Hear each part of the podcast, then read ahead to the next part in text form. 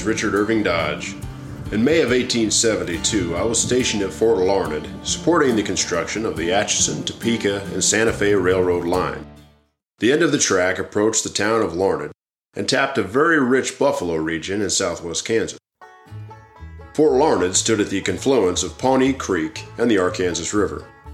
The fort provided a base for troops to protect commerce along the Santa Fe Trail.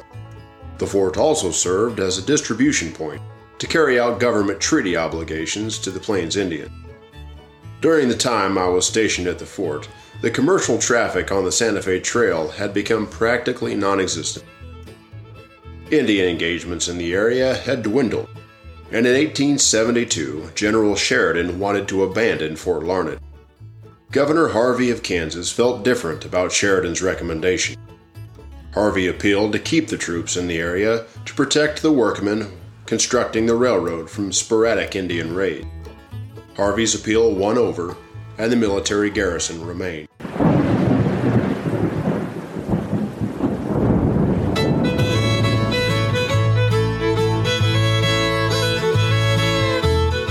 One sweltering but not breezeless morning in June, while stationed at Fort Larned, I decided to thoroughly explore this region.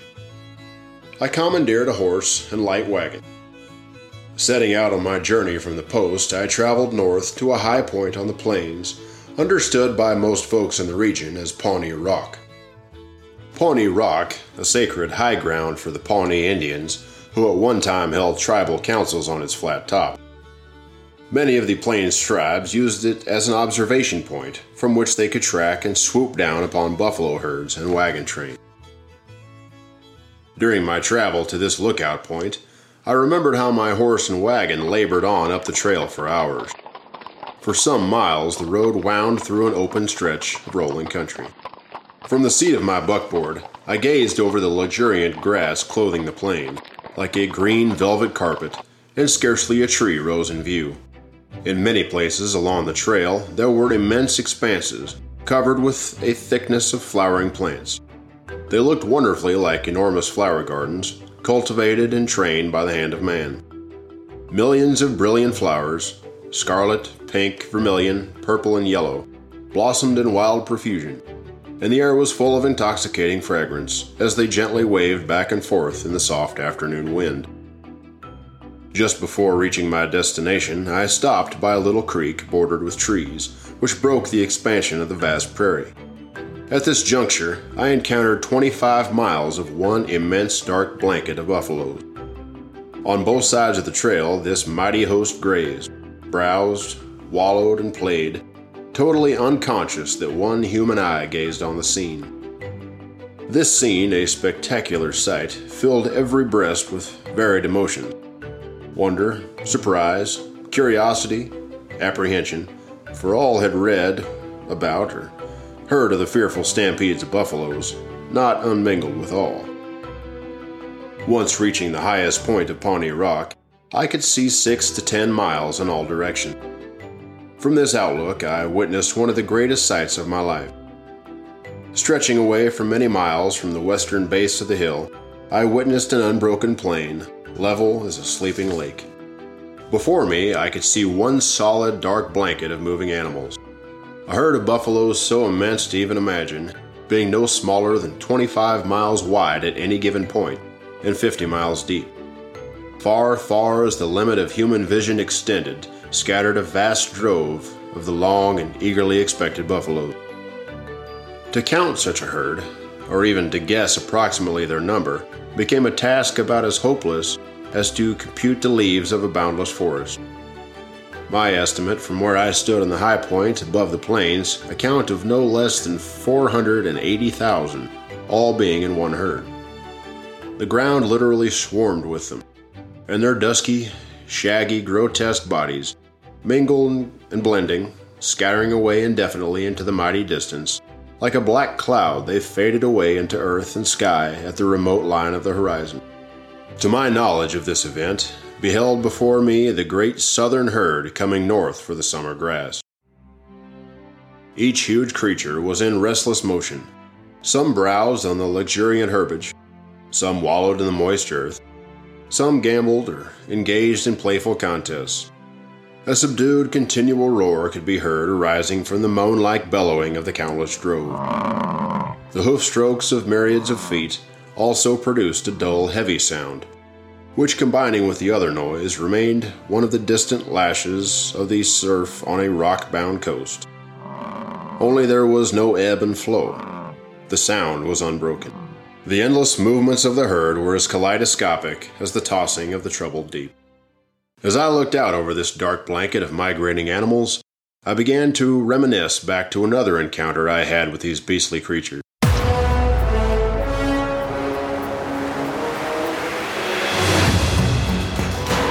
Two months earlier, in command of a small detail on the Arkansas River Valley, just below Fort Dodge, the weather was cold, the wind blustering to an evening sky. Knowing we would not reach our command before sunset, I ordered my men to make camp shelter under a low steep of a bluff. I selected a pocket in the bend of the creek. My orders to the men were to post their tents and establish the wagons in close formation to one another. The men settled in for an evening and sang, chatted, and laughed at the prospect of a glorious warm meal blazed by their campfires. Darkness had come before the meal ended, and the fatigued regiment all ready to seek repose and slumber. Less than an hour later, every soul, except the vigilant sentries, locked themselves in a strong but tender embraces of slumber. The full January moon had rose soon after the sun had sank behind the edge of the horizon, and from her station high in the eastern heavens poured forth a flood of soft silvery light. The vast expanse of prairie solitude bathed with the unreal radiance and slept tranquilly under an all embracing crystal night. A sense of mysterious loneliness brooded over nature, which did not fail to impart its weird coloring to the rapt dreams of the sleeping and the thoughts of the waking. How strong these nocturnal influences, and yet how indefinable and subtle. The night wind toyed with the ice brown stripped foliage. From far over the ghostly plains came the mournful hoot of the ground owl, mingled with the distant howl of the coyote, and the sharp bark of the ever watchful prairie dog. The cry of some startled bird from the leafless trees skirting the frozen river bank near the sleeping camp were gathered at brief intervals, blending with the other sounds, softened by distance. Nocturnal voices, known only to regions remote from civilized life and isolated from human habitation, filled with strange whisperings the dull ear of the night. Under the moon's light, the Arkansas River looked like a broad ribbon of burnished steel while its subdued voice fell softly on the sense of hearing as it rolled turbulently over its sandy bed or chafed against its low shelving banks. All in that camp slept soundly, oblivious to the lonely surroundings of moon, prairie, brook, river, grove, beast, or bird. All enjoyed the brief, sweet repose that followed in the chill of the night. By midnight, each of the fires about the camp smoldered and smoked with glowing coal. It was at that moment when I became startled out of a restless sleep by a faint roar. The steady roar penetrated into the ground beneath me. My mind rushed into sudden consciousness as thoughts poured through me of every possibility from a cloudburst, or was it water rushing down from somewhere up the creek? I hurried out of my tent, and in the darkness I looked upstream for a luminous line of watery foam. But the sound was not from the creek as it struck my ears once again. The sound came from the prairie. To add to the excitement, the ground began to rumble intensely under my feet. I could see out of the darkness a faint, unbroken line of buffalo bearing down on our camp. To my alertness of what was about to happen, I began shouting orders to the sentries. I ordered them to abandon their observation post and climb up the low bluffs.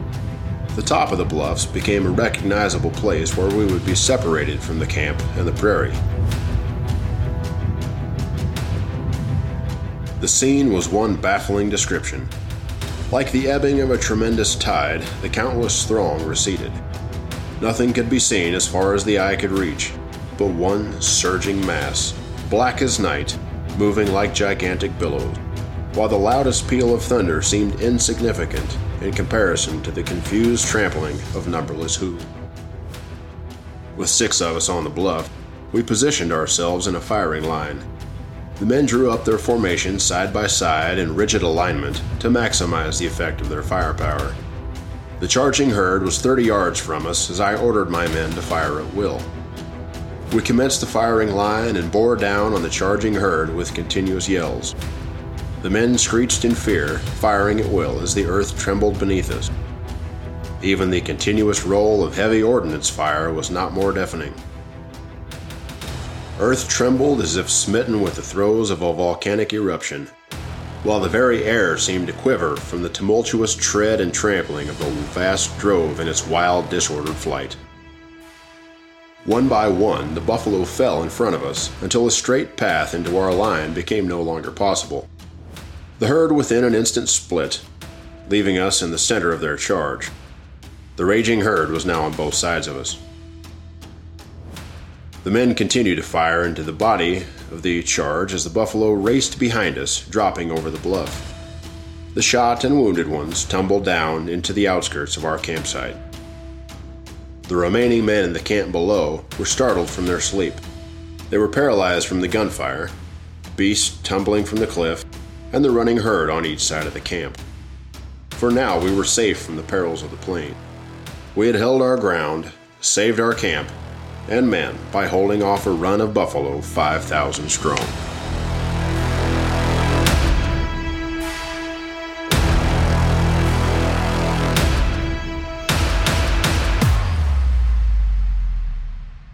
I looked down once again from the high point of Pawnee Rock. The massive herd before me brought to mind the realities of their certain destruction. The thought of this description became a deep breath within me. I held the air into my lungs, letting out a sigh of uncertainty while releasing a thought of sadness.